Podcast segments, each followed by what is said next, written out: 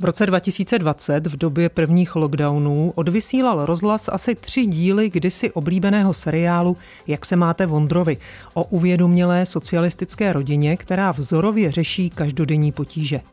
Také televize v těchto nejistých časech nasadila několik děl z období 70. a 80. let, které vesměs idylicky líčí tehdejší současnost.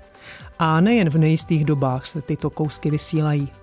Mnozí se na ně dívají s nostalgií, se smutkem po starých, dobrých časech, kdy se plnil plán, žena za pultem prodávala jedlé kaštany a francouzský koněk, v chalupě byl orchestrion a svatopluk kuřátko byl na rozpacích, jestli má být sporák uprostřed kuchyně nebo u zdi. Autoři v úvodu zmíněného seriálu Jak se máte Vondrovi tehdy v týdeníku Rozhlas napsali. Naším cílem je vypovídat pravdivě a objektivně o naší současnosti – Opravdu to tak bylo? Jak moc se tato tvorba, kterou se mnozí rádi konejší, blížila nebo vzdalovala realitě?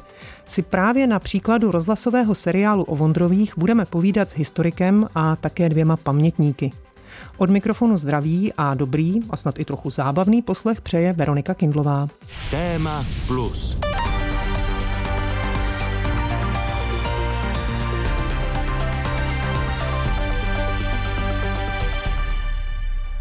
Než se pustíme do rozboru podrobností, tak nejprve stručně seriál Jak se máte Vondrovi připomeneme pamětníkům a představíme mladším generacím. Vezmeme to pěkně od začátku, od známé znělky.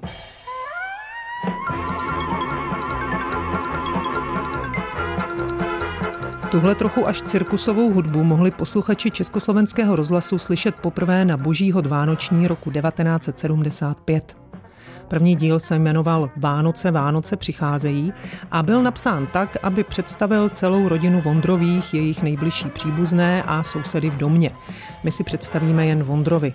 Matka Milena pracovala jako vedoucí sociálního odboru na okresním národním výboru. Otec Karel vedl topenáře v podniku bytového hospodářství a oba byli členy komunistické strany. Dcera Jana se chystala k maturitě a syn Mirek chodil do osmé třídy.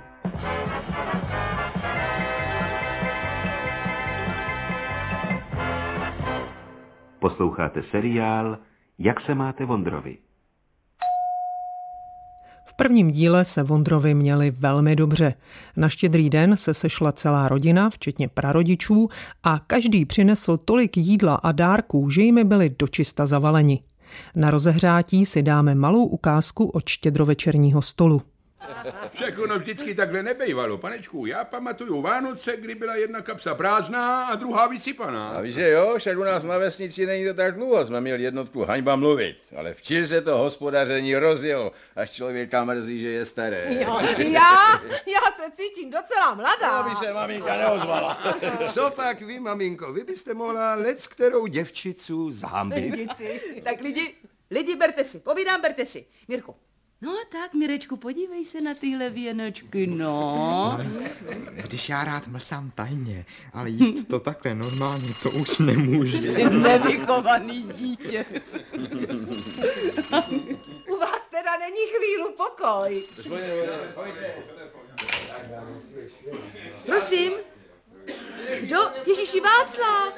Volá Václav z Krakonoš, eh, teda z Krkonoš. No ano, slyším tě tady, Milena. No my jsme tady všichni pohromadě, naši zprostečné, děda skladná. Dej mi ho, dej Jena, mi ho. Počkej, jenom ty nám chybíš. Ano, tak já vím, že tam máš blázinec, chatu plnou rekrantu, samozřejmě. Co? Ježíš, Ježíš, Václave, Václave, pro boha zadrž, prosím tě, my se topíme v jídlech a dárcích. V rozhlasovém archivu se nedochovaly nahrávky všech dílů Vondrových, ve směs jen ty z prvních let. Ještě doplním, že seriál skončil v prosinci 1989 a rozhlas ho tedy vysílal 14 roků. Dochované díly jsem poslouchala a povídala si o nich s historikem Martinem Francem z Masarykova ústavu Akademie věd, který se mimo jiné zabývá každodenností za minulého režimu. Jak se vám to líbilo to poslouchat po letech? Jestli si to pamatujete třeba jako kluk? No já si to pamatuju, pamatuju si tedy tohle to byly díly z těch 70. let a já si pamatuju ty pozdější. A musím říct, že to byl v podstatě horší zážitek, než jaký jsem měl v paměti. Jedna ta příčina eh, je dost obvyklá. Přece jsme zvyklí na větší dynamiku. Jo, a spousta děl, to platí i o těch televizních seriálech, a tím spíš to platí o těch rozhlasových dílech, že nám připadají, že z dnešního hlediska je to prostě zdlouhavý, je to prostě málo akční.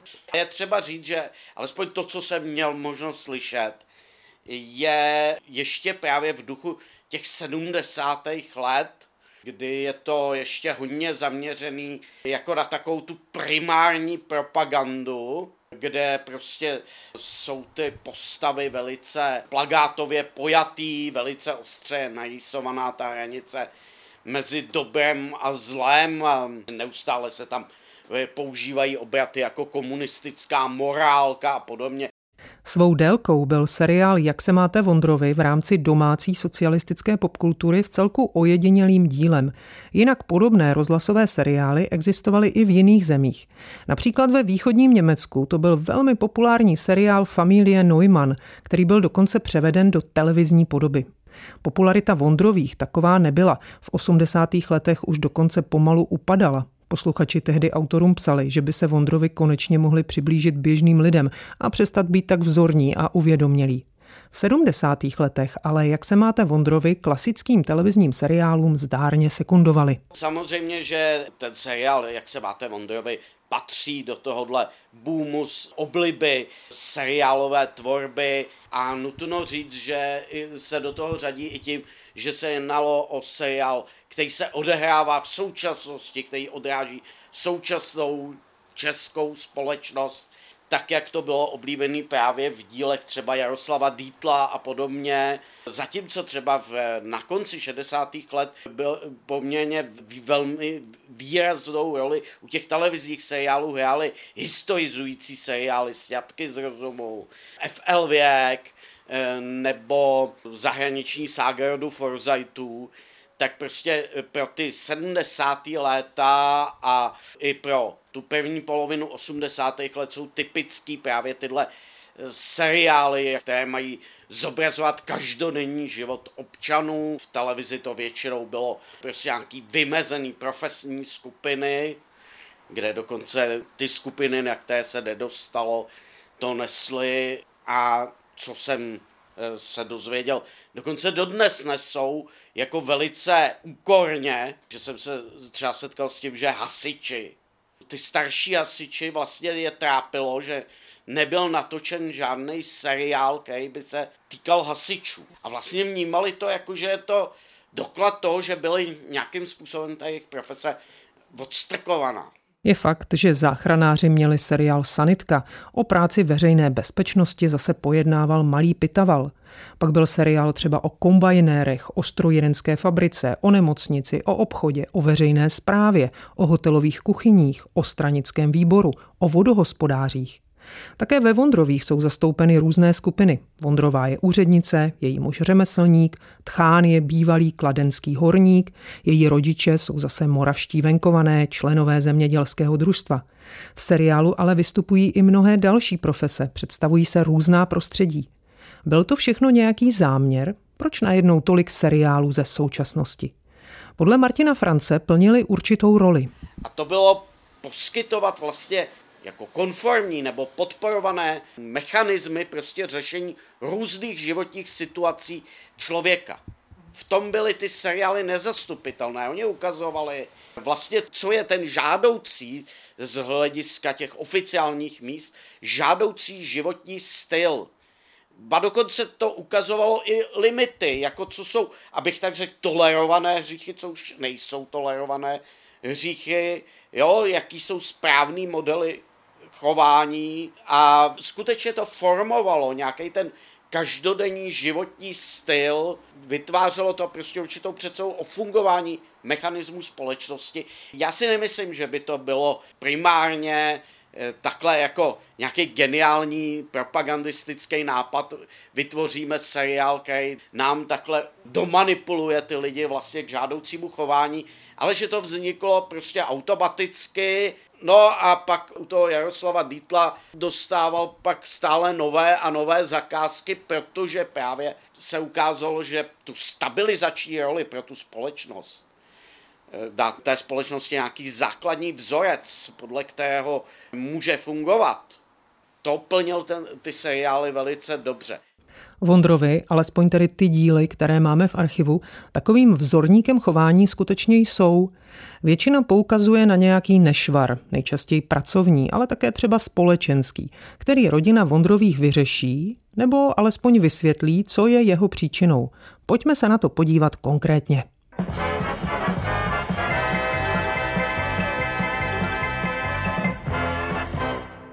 Tak například v únoru roku 1978 řešil Karel Vondra v okresním podniku bytového hospodářství, kde, jak víme, vedl partu topenářů problém. Radiátory od výrobního družstva Landov, které montovali do nových bytů, tekly. Tak je Karel Vondra odmítnul montovat. To se ale nelíbilo řediteli podniku. No soudru Vondro, snad by se to přece jenom dalo nějak vyřešit. Ale dalo, ať pošlou pořádný tělesa a bude to vyřešený na to tata.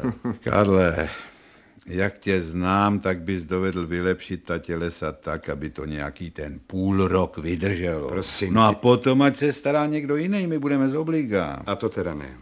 Co by si ti lidi, kteří se sem nastěhujou, o mě pomysleli? Prosím. A jak bych v téhle partě mohl vyžadovat ode všech pořádnou práci?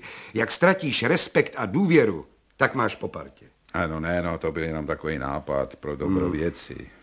Konec konců, náš podnik přece nemůže přijít kvůli Landovu o prémie, soudru no Vondro. ono to chce svůj čas. Ne? Vždyť víte, že mě taky záleží na kvalitě. Ale přece nebude celý náš podnik bytý jenom proto, že tělesa tečou. No, to by nebylo spravedlivé. A lidi, co se sem nastěhujou, pro ně to bude spravedlivý? No, jestli nám dobře zaplatí, já bych to bral. No slyšíš? Třeba by to šlo lepit leukoplastí, že Poslouchej, jo? mladej, to není vůbec žádná no. sranda a takovýhle řečičky já nemám rád. No tak teď vážně, soudru Vondro. Když práci neodevzdáme včas, podnik nesplní plán. A samozřejmě, že ty důsledky postihnou také vás a celou brigádu. To je panečku. Radiátory tečou, ale měli bychom je montovat dál, abychom splnili plán. V centrálně řízeném plánovitém hospodářství byl plán základ všeho. To plnění plánu to byl obecně prostě obrovský problém, protože tam bylo strašně moc formalismu. Bylo to daný i tím, že vlastně ty plány se vypisovaly na věci, které prostě nešly nijak zvlášť plánem ovlivnit. Tady slova Martina France doložím ukázkou z našeho seriálu. Milena Vondrová si na úřad předvolala jakéhosi pana Šimka, ale místo něj přišla manželka. Myslím, že jste volali mého muže, ale on nepřijde, protože nemůže. Oni nemají splněný měsíční plán a tak on nemůže opustit prodejnu. Aha, co se dá dělat? No, posaďte se, paní Šimková. Děkuji. Když nám nebudou chodit lidi, tak zase nebudeme plnit plán my, že? Plánovalo se prostě úplně všechno. Samozřejmě, že, ty, že vlastně to vyjednávání o tom plánu probíhalo tak, že všechny ty podniky se snažily mít co nejnižší plán, aby ho nejen v pohodě, bez jakýhokoliv úsilí splnili, ale aby ho i překročili. A vlastně ta úspěšnost těch ředitelů nebyla, jak skutečně eh, ten závod eh, prosperuje, jak funguje, ale prostě na to, jaký umějí vyjednat plány. Navíc ty plány většinou mnohem méně zohledňovaly ty kvalitativní ukazatele, takže se vyrobilo třeba spousta něčeho, ale všichni věděli, že je to stejně zbytečný, protože pro ten výrobek v dané kvalitě prostě odbyt není. K tomu mohu přidat jeden příklad. Ve městě, odkud pocházím, byl textilní podnik, který překračoval plán mezi svými dělnicemi, měl dokonce pracovní rekordmanku, nositelku titulu hrdina socialistické práce, kterou ukazovali i v televizi. Ovšem výrobky tohoto podniku neměly valný odbyt a zůstávaly ve skladech. Když už je nebylo kam dát, vyvezli se na skládku, kam si pro ně chodili místní lidé. Říkalo se tomu posměšně český tuzex.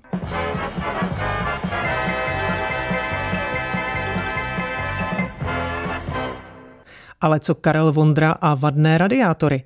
Zprvu si říkal, že v zájmu prémií za splnění plánu rezignuje, ale naštěstí se svěřil svému otci, starému kladenskému komunistovi. Místo, aby ses do toho obul, tak si vzal do zaječích. A co jsem měl teda dělat? Mě se neptej, zeptej se sám sebe. To bych si byl o tobě nikdy nepomyslel. Táto, Pořád ti není nic jasný? táto, tobě se to mluví. Jak to? No jak to, sedíš si pěkně v klidu, na penzi a vůbec nevíš, jak to v takovém podniku vypadá. No, když se dívám na tebe, ani to vědět nechci. Tobě to vážně všechno připadá normální? Normální ne, ale jeden může mít už všeho dost, ne? Kdybychom my takhle jednali tenkrát v únoru, tak si do dneška neměl, co máš. Protože tehdy rozhodovalo vědomí, že chceme něco lepšího a že za ten lepší řád se dokážeme taky postavit. Ale táto to všechno už bylo. To pořád ještě je, protože všechno je možný získat a všechno je možný zase ztratit. Ty mi s těma moudrostma jdeš na nervy. Vzpomínka na únor 1948 nakonec Karla Vondru vybičovala k tomu, že se vydal až do družstva v Landově, kde odhalil, že zavadnými radiátory jsou vykutálenci, kteří vysávají socialismus a kterým jde na ruku vedení jeho podniku. S radiátory to sice nakonec dopadlo dobře, ale Vondra přece jen přišel o prémie. Jeho brigáda, kterou v úvodní ukázce z příběhu zmiňoval Vondrův ředitel, ale nikoliv. Co tou brigádou myslel? Brigádu socialistické práce, krátce BSP, dobrovolné združení pracovníků, jeden z fenoménů té doby. To hnutí brigád socialistické práce eh, začalo už na konci 50. let a bylo to vlastně hnutí, které mělo přispět tedy jak ke zlepšení pracovního výkonu, což byl trvalý problém toho socialistického hospodářství. Zároveň to mělo i víc přispět k utužení těch kolektivů na pracovištích, kde vlastně byla taková jako idea, že ten člověk se má identifikovat především se svým pracovištěm. A pokud možno se s ním identifikovat i ve svém volném čase. Takže ty brigády socialistické práce na jednu stranu vlastně e, si dávali různé závazky týkající se kvality nebo kvantity odvedené práce, ale zároveň to bylo socialisticky pracovat, socialisticky žít. Takže zároveň se prostřednictvím těch brigád socialistické práce organizoval i volný čas, že společně ty členové té brigády chodili, já nevím, do divadla nebo do cirkusu nebo dělali společně výlety. Tímhle se měl prostě utužit ten kolektiv a zesílit ta identifikace člověka s jeho podnikem, s jeho, eh, s jeho zaměstnáním. Fungovalo to? Dařilo se zaměstnance skutečně stmelovat, nebo to byla taková ta tradiční socialistická šaškárna, asi jako sestavování plánu? No, mm, to je velice sporné, protože eh, to existovalo ve všech oblastech. Eh, bylo to na školách, třeba ve školních jídelnách. Eh, bylo to třeba v obchodě, bylo to v různých podnicích služeb a bylo to taky v těch výrobních závodech. Ta škála toho, jak vlastně to ty lidi prožívali, co jim to dávali a jaké z toho měli pocity, byla nesmírně široká. Byly brigády socialistické práce, pro které to byla formalita, ve skutečnosti to nebrali nějak vážně, protože vždycky se to dalo nějak zaonačit, akorát mohli čerpat nějaký prostředky pro svoje povyražení, ale ty, tyhle ty brigády socialistické práce nebyly fenomen, který by existoval jenom v Československu, a existuje výzkum eh, z bývalé Německé demokratické republiky, který ukázal, že třeba v těch průmyslových závodech, tam to zkoumali v závodech těžké chemie, to svoji společenskou roli plnilo, že ty lidi vzpomínali právě na ten život v tom kolektivu brigády socialistické práce. Samozřejmě ne na tu práci, byť eh, to jako zdůrazňovali, že oni pracovali poctivě, ale samozřejmě eh, především ten kulturní život v rámci té brigády, prostě ty společné výlety a podobně. A hrálo to pro vytváření toho kolektivu docela zásadní roli. A i u nás prostě, když se zeptáte pamětníky, najdete oba póly. Eh, najdete, že prostě to bylo skvělý, a viděl jsem prostě třeba některé ty kroniky, co si vedli, zrovna to byl kolektiv kuchařek z nějaké základní školy. kde bylo vidět, že ty lidi prostě skutečně žili tou brigádou socialistické práce, ale tím, jako že si dělali skutečně výlety, chodili do divadla, na, na výstavy, do cirkusu, jo, do zoologický. Skutečně to pro ně bylo, bylo moc pěkný. Slova historika Martina France potvrzuje i pamětnice paní Věra, která si nepřeje být jmenována celým jménem. Ve druhé polovině 80. let byla zaměstnána jako referentka brigád socialistické práce v jednom opravárenském podniku. Na starost měla právě činnost brigád. Jak říká, za jejího působení se počet brigád v podniku navýšil. Protože se nám velmi dobře eh, dařilo na polikultury. To znamená, že jsme dělali různé akce, brigády se baví a tak. Vždycky na to byly peníze. Nikdy nebyl problém, aby jsme nemohli uspořádat jakoukoliv akci. Vždycky se ty peníze na to dali, bylo to přes ROH, že jo? A e, brigády se na to i těšily, jo. Náš podnik měl i takovou jako i místnost, takovou velikou společenskou, kde se to pořádalo, Hudbu jsme si mohli pozvat, prostě diskotéky jsem dělali a takhle. A prostě se skutečně ty brigády bavily. Dřív ty firmy měly svoje rekreační střediska, leco se tam dalo pořádat, takže třeba se udělal i víkend, že, jo, že tam ty lidi přespali.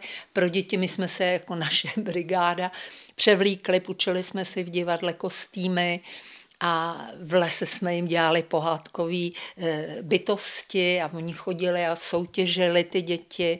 Jo, a takže jako docela tohle bylo oblíbený. Jo. A když, když byl ten pořad pro ty členy brigád v tom našem kulturním středisku, tak tam taky to nebylo jenom, že přišli a opili se a zatančili to.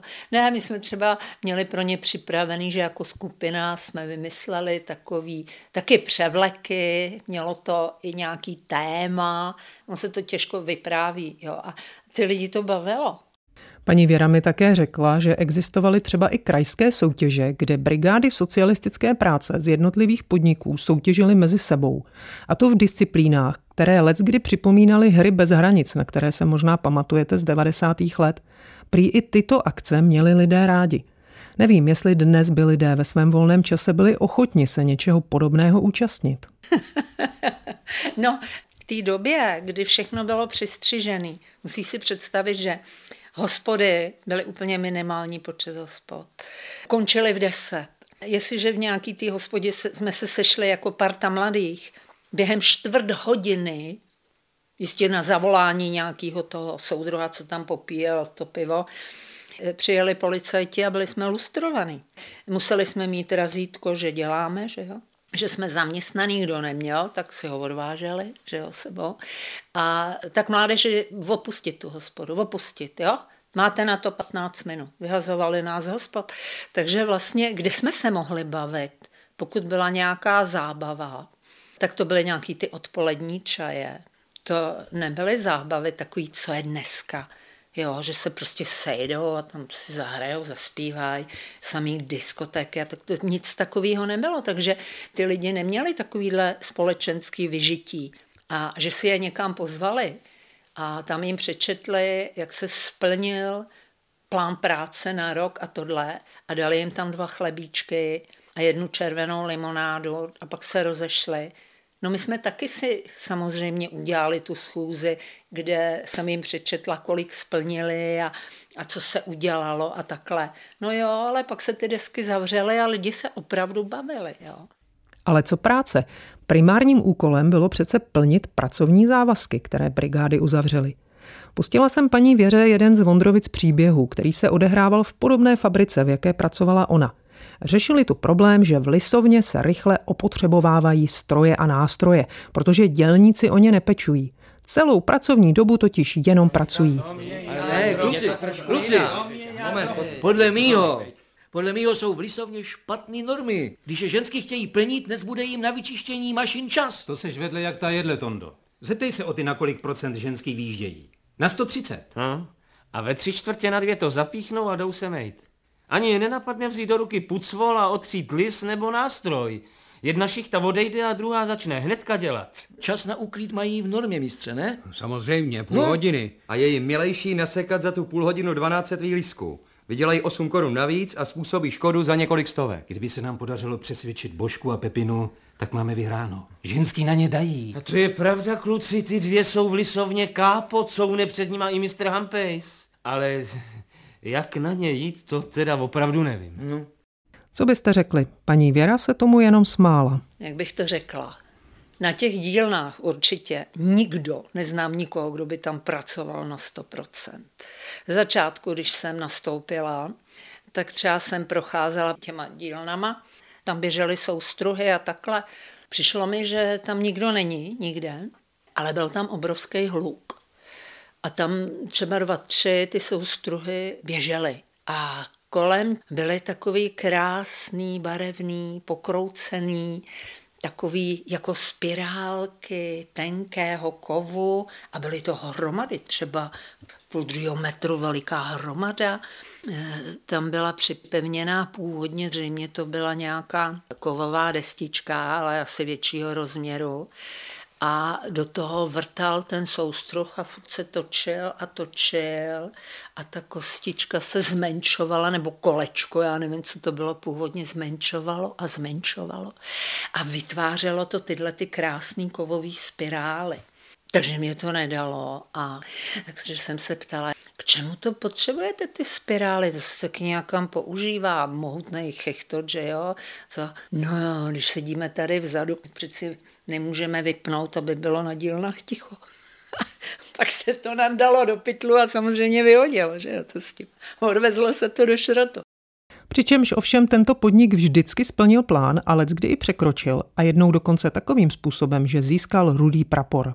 Co na to historik Martin Franz?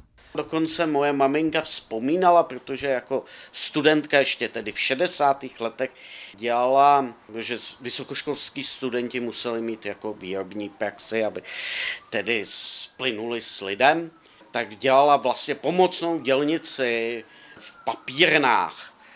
A tam ty starší dělnice jim zdůrazňovaly, jako ať příliš nepracujou protože by jim rostly ty normy, které musí udělat. Samozřejmě ta plánovitost se právě obajovala s tím, že to umožní jako rovnoměrný rozdělení té práce a podle mě v určitém pozadí znělo jako, že ten člověk nebude tolik vykořišťovaný, protože se po něm bude chtít jenom to určitý penzum, jo?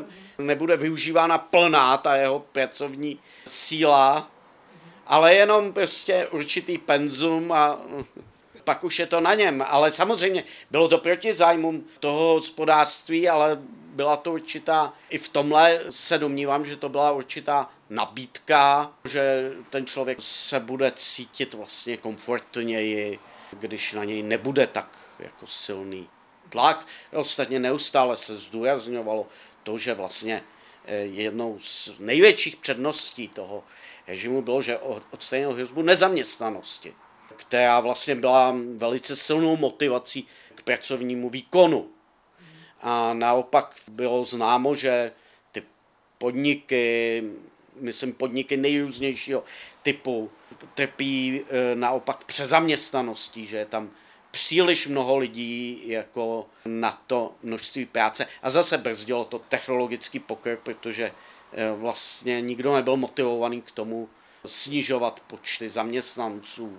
Naopak to byl jeden z těch vstupů, kde bylo v zájmu vedení podniku vlastně požadovat co největší množství těch vstupů. Ať už šlo o materiál, energie, nebo i o tu pracovní sílu. Prostě zájmem každého ředitele bylo mít co nejvíc zaměstnanců, požadovat co největší dodávky materiálů, co největší dodávky energie a poskytovat pokud možno co nejmenší výkon.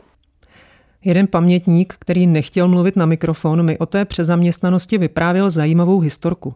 Odehrála se někdy na konci 70. let, kdy jako mladý příslušník veřejné bezpečnosti, neboli jak se tehdy říkalo SMBák, měl za úkol mimo jiné dohlédnout na dění kolem místní strojírny.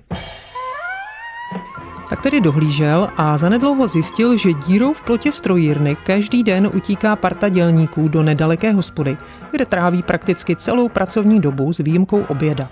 Mladý aktivní příslušník o tom sepsal zprávu a poslal ji řediteli závodu. Ten příslušníka požádal o schůzku, kde mu prozradil, že o dělnicích v hospodě ví a že s tím nic dělat nebude. Musí totiž zaměstnávat určitý počet lidí, ale nemá pro ně práci. Nakonec je tedy rád, že se nadbyteční pracovníci vytratí na pivo, než by s rukama v kapsách bloumali továrnou.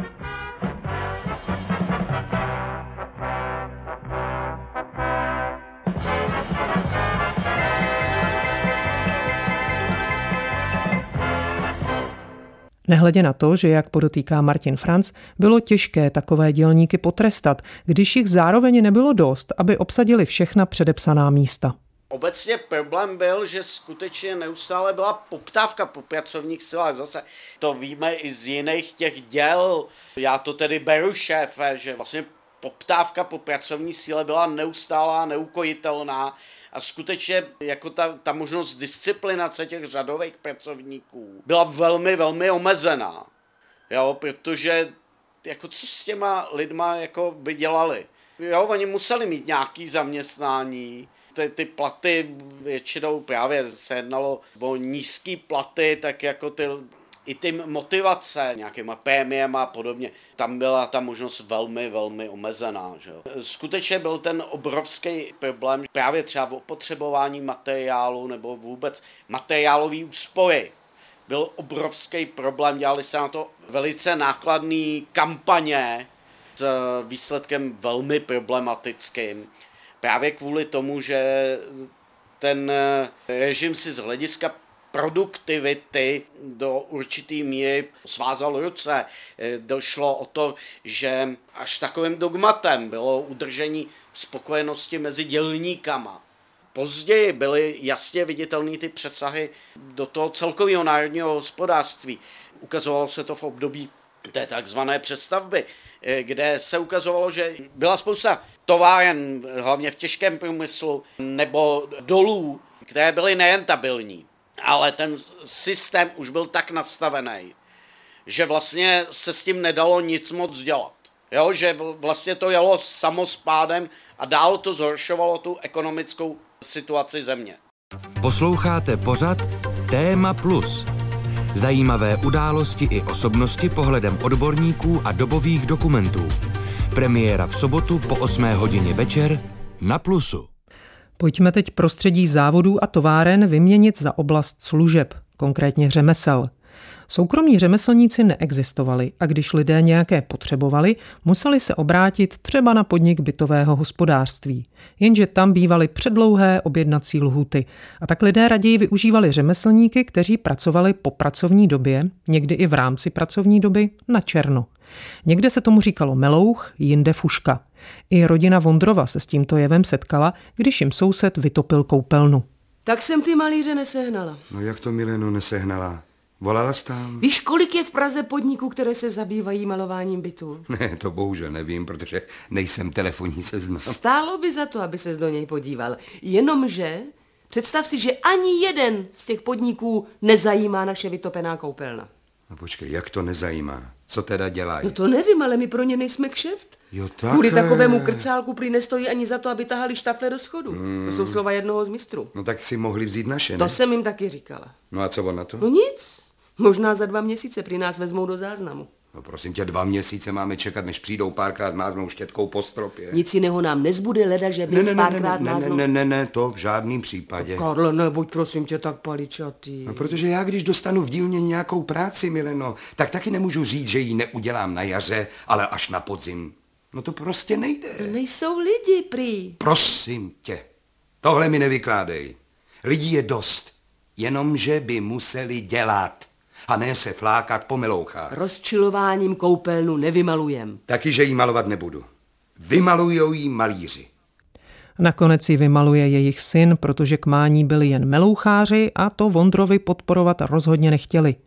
Jak říká historik Martin Franz, boj proti melouchům neboli fuškám byl téměř nemožný. Tak zase byl tam ten problém, jak je přimět oficiálně pracovat. Ta pracovní morálka v těchto těch podnicích byla většinou velice nízká. A e, zároveň tyhle lidi měli k dispozici veškerý potřebný materiál, který pak používali pro své soukromé podnikání.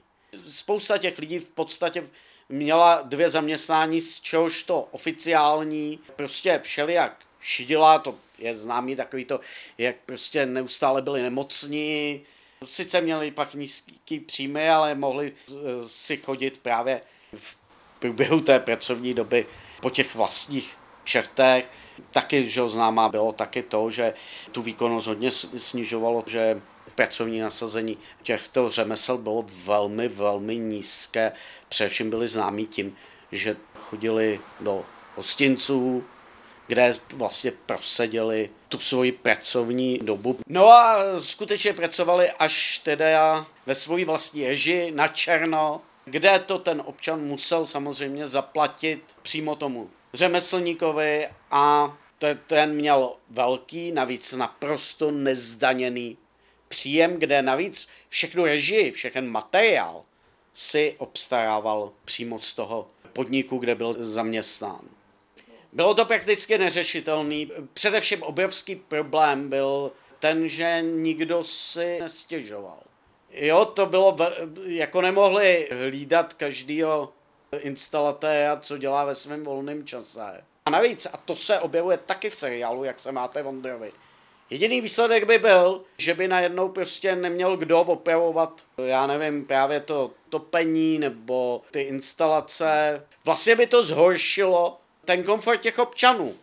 Bylo to sice nelegální, způsobovalo to velkou nerovnováhu hospodářskou a mm, naprosto to pokřivilo nějakou hierarchii, i třeba hierarchii profesí vlastně. Skutečně prostě instalatéři se objevili na pozici, která nikdy předtím a nikdy potom ji nedosáhli, ale aspoň to nějakým způsobem fungovalo. O tom, jak se za minulého režimu melouchařilo u zedníků, jsem si povídala s pamětníkem Zdenkem, před revolucí zaměstnancem podniku pozemní stavby. Znám ho od dětství, je to kamarád mých rodičů, proto si tykáme. No, fungovalo to takhle, že po práci jsme šli, šli jsme dělat meloušek, to většinou jsme chodili furt, aby se neřeklo. Udělali jsme melou večer, šli jsme do hospody, tam jsme se trochu zmazali, no a buď jsme šli domů, anebo jsme šli rovnou do práce. A jak se to schánělo, ty melouchy? Jako někdo, že, že jsi někoho to, znal? Nebo? No, to vždycky bylo přes nějaký známý. Vždycky někdo, oni lidi chodili sami, viď, a furt chtěli něco dělat, jasný. A aby to bylo co nejlevnější, to je jasný. No tak si brali meloucháře, než nějakou firmu. Zapřed to měli rychle hotový, no a byli spokojení. Kolik si tím člověk vydělal? Jako víc třeba, než měl výplatu? No, stoprocentně, tam jsem si na Melchu vydělal víc než výplatu. Ježíš, já jsem měl pěknou výplatu teda, jo, na tu dobu. Protože já jsem dělal v brigádě socialistické práce, takže tam jsme měli hezký penízky, jo. No ale člověk se namlsá, tak chodí stejně na melouchy. No a to, když jsme šli na melouchy, tak jsme si vydělali prachy, doma, domů jsem dal peníze, Žádný se neutratil z toho a smaluchu jsem si užíval. A bylo to legální? Asi ne, že jo? Ne, legální samozřejmě. Cože? Jestli se to nějak jako pronásledovalo? Ne, já jsem nikdy na to nenarazil, protože většinou stejně chodili za námi komunisti, že jo? Takže bylo to bylo úplně jedno. Papaláši, ty potřebovali furt nějaký meloušek, jo? Takže se to vždycky ututolalo stejně. Ale ty jsi říkal, že pro ty papaláše jste dělali v pracovní době, ne? No jasný, Vždycky pro nás přijeli vždycky, pro mě přijela vždycky 1203, jel jsem do Ústí a tomu nejvyššímu v Ústí jsem dělal, mu zemřela manželka, tak jsem musel dělat byt, vytapetal jsem mu kvartír, takže každý den ráno přijela 613 pro mě a zase mě odvezla. No a jo, ceruška, vždycky jsem končil, řekla, mistře, tady máte na pivečko a dala mi stovku do kapsičky. Byl jsem tam týden, vytapetoval jsem celý kvartír, no v pracovní době, to šlo. A normálně plat ti šel? A plat mi šel, jasně, jako jsem byl v práci. Oni doma přišli třeba za, nevím, papaláš z Ústí a jeli jsme do nějaký tý chřipská, nebo jak se to tam jmenovali, tak jsme šli dělat nějakou boudu, jeho, pracovní době, tam jsme chrápali i a dělali jsme tam celý týden. A měli jsme to placený tak i tak. A čím větší papaláš, tím byl krkavější. Jo, když jsme šli dělat normálním člověkovi, tak ten si to vážil, tak nám dal peníze, ale je ten, ten myslí, že to má zadarmo většinou. Když se dělalo tehdy jako ta brigáda socialistické práce měla plán a když jste teda místo práce dělali nějakýmu papaláši na baráku, tak jak jste pak plnili ten plán, nebo jak se to... No nás tam bylo hodně právě. Nás, my jsme byli velikánská parta, takže dva, tři, čtyři lidi se ztratili. To, jako, to si nikdo nevšim. Takže my jsme v tom byli skovaní. To jako nebyl žádný problém. Řemeslníci, ale to vy, nevím, jestli jste vy i měli možnost, že často třeba z toho pracoviště odnášeli nějaký materiál. Každopádně si tě do, mohl ten karát, dostavil ten karadl. No si přijel klidně, no, přijel taxikář, viď? Kluci, dejte mi tři pytle. No, dal ti padesátku, co padesátku, 20 korun a ty jsi šest pytlů. Teď byli tak drzí, že normálně přivezli na materiál, no a lidi si chodili a kradli si stejně. A když si ho čapla, no tak, jo, tak ještě ti řekl, ještě ti vynadal. Musím říct klobouk dolů, že to komunistický režim dokázal vydržet 40 let.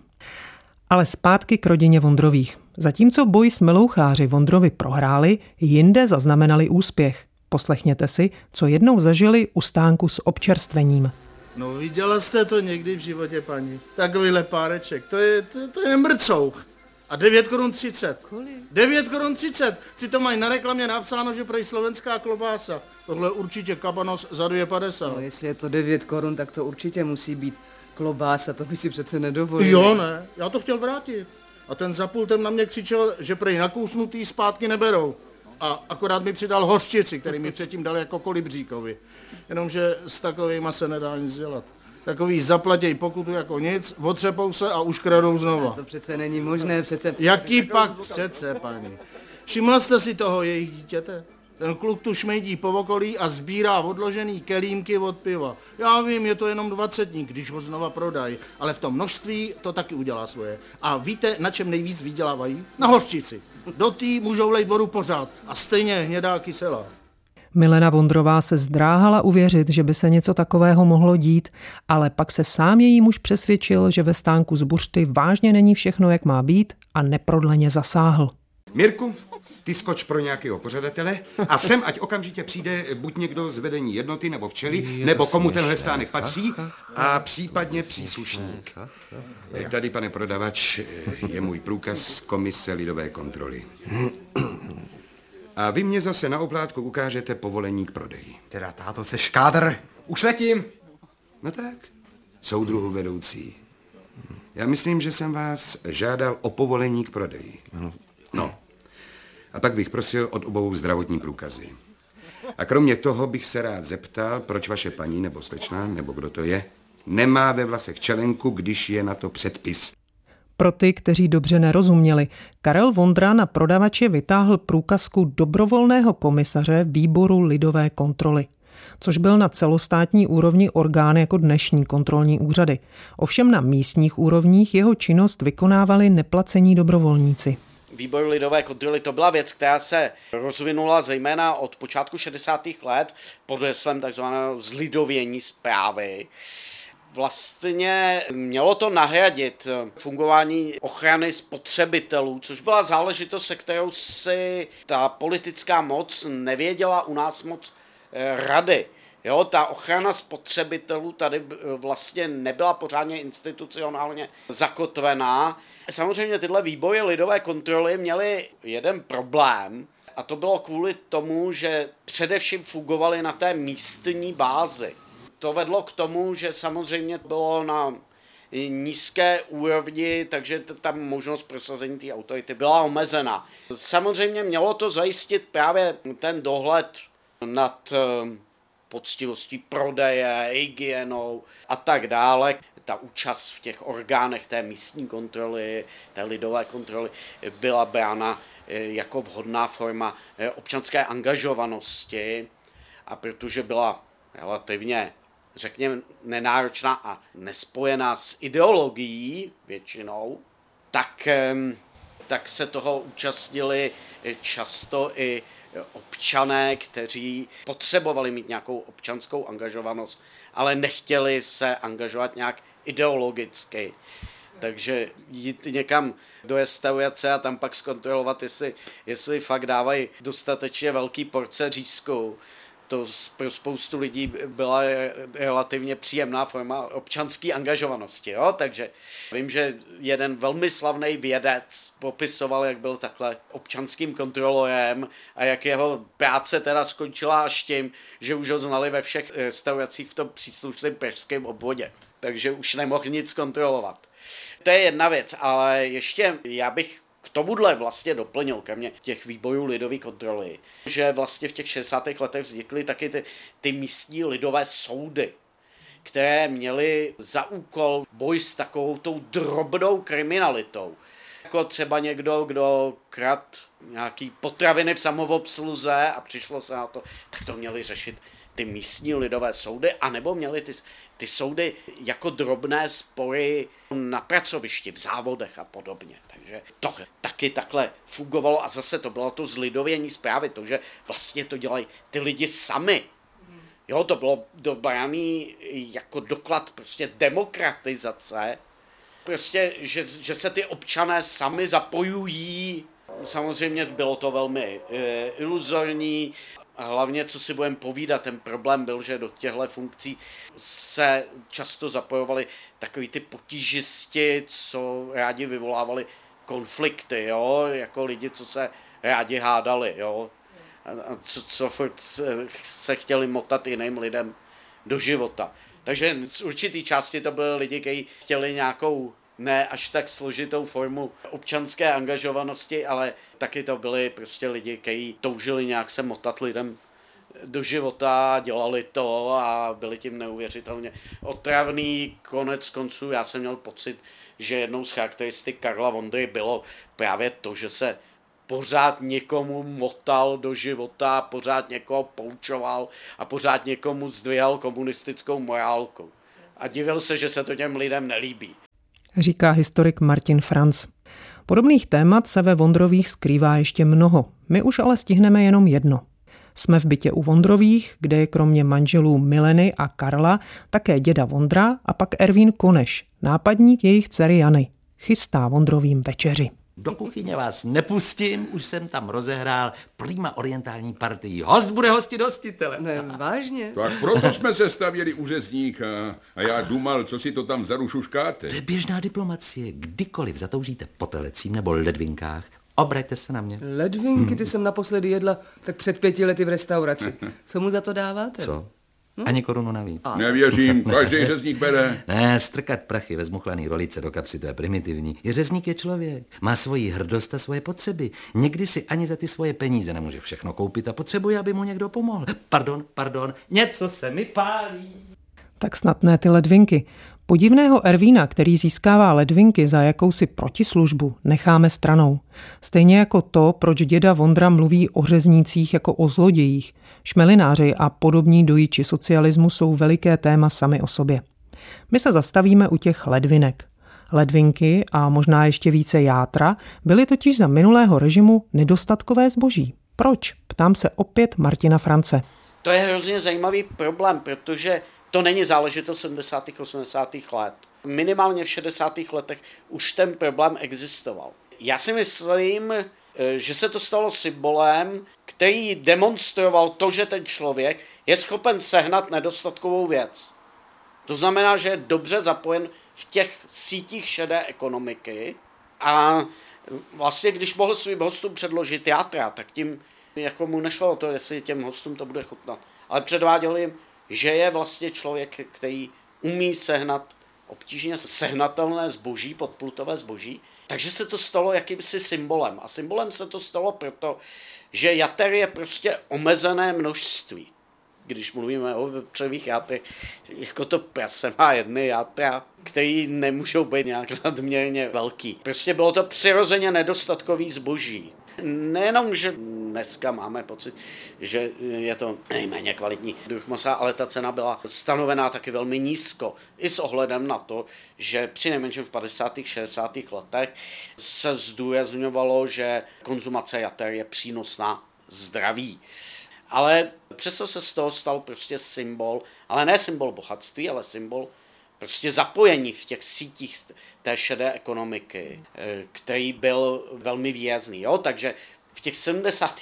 a 80. letech to taky působilo někdy kulturní nedorozumění právě kvůli tomu, že v západních státech samozřejmě tohle neexistovalo a navíc v těch západních státech se zejména v těch 80. letech začala šířit eh, vlastně spíše ta informace, že konkrétně játra neprospívají zdraví a že vlastně nejsou vhodná k lidské konzumaci. Prodávalo se to tam třeba v Německu, v Rakousku, spíše jako potravina pro domácí zvířata.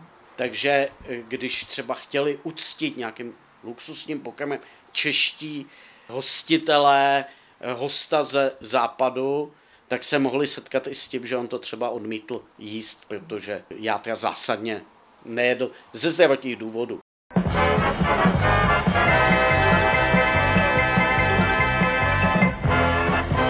Na úplný závěr našeho povídání mám už jen jednu otázku.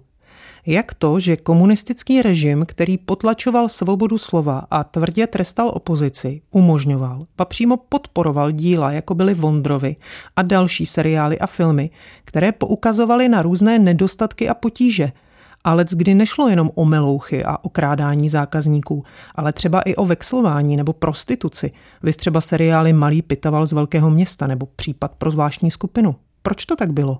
Tohle je velmi zajímavý postřeh. Je třeba říct, že to bylo podle zkušeností ze Sovětského svazu, kde se neustále zdůrazňovala ta nutnost kritiky. Ale ono na jednu stranu to hrálo kanalizační roli.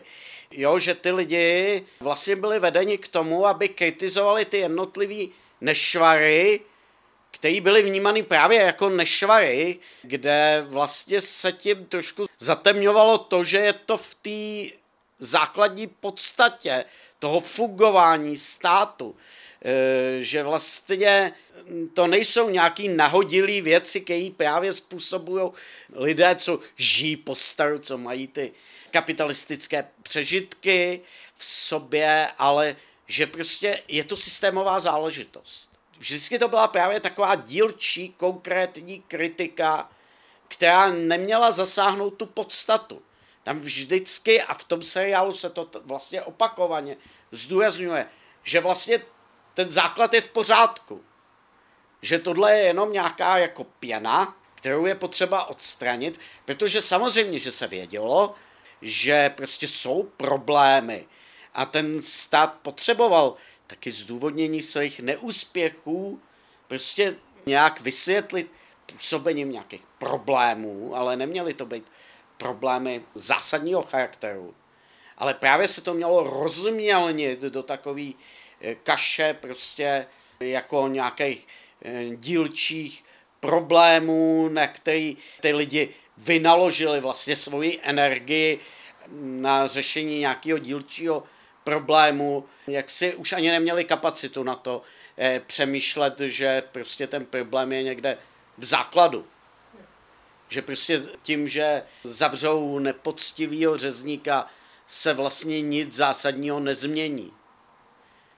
Bylo to prostě určitý zatemňování a zároveň ale zvěrohodňovalo ta díla, která pak mohla plnit tu svou roli ve vytváření toho socialistického životního stylu. Kdyby líčila to, že všechno probíhá bezproblémově, tak ty lidi dobře věděli, že to není pravda a nevěřili by tomu dílu. Když, to, když se jim to vysvětlilo, ano, je tenhle problém, tenhle problém, máme spoustu problémů, ale jsou to jenom takový dílčí problémy, který, když budeme žít poctivě socialisticky, tak je odstraníme. Tak to byla ta nejlepší možná propagace, když uvěřili vlastně tomuhle mechanismu, tak eh, to mohlo plnit tu svoji základní úlohu a plnilo ji dobře. Říká historik Martin Franz z Masarykova ústavu na závěr tématu Plus, ve kterém jsme si na příkladu rozhlasového seriálu Jak se máte Vondrovi povídali o zobrazování socialistického režimu sebou samým. Režim měl David Hertl, technicky spolupracovala Jitka Procházková a od mikrofonu se loučí a někdy příště naslyšenou se těší Veronika Kindlová.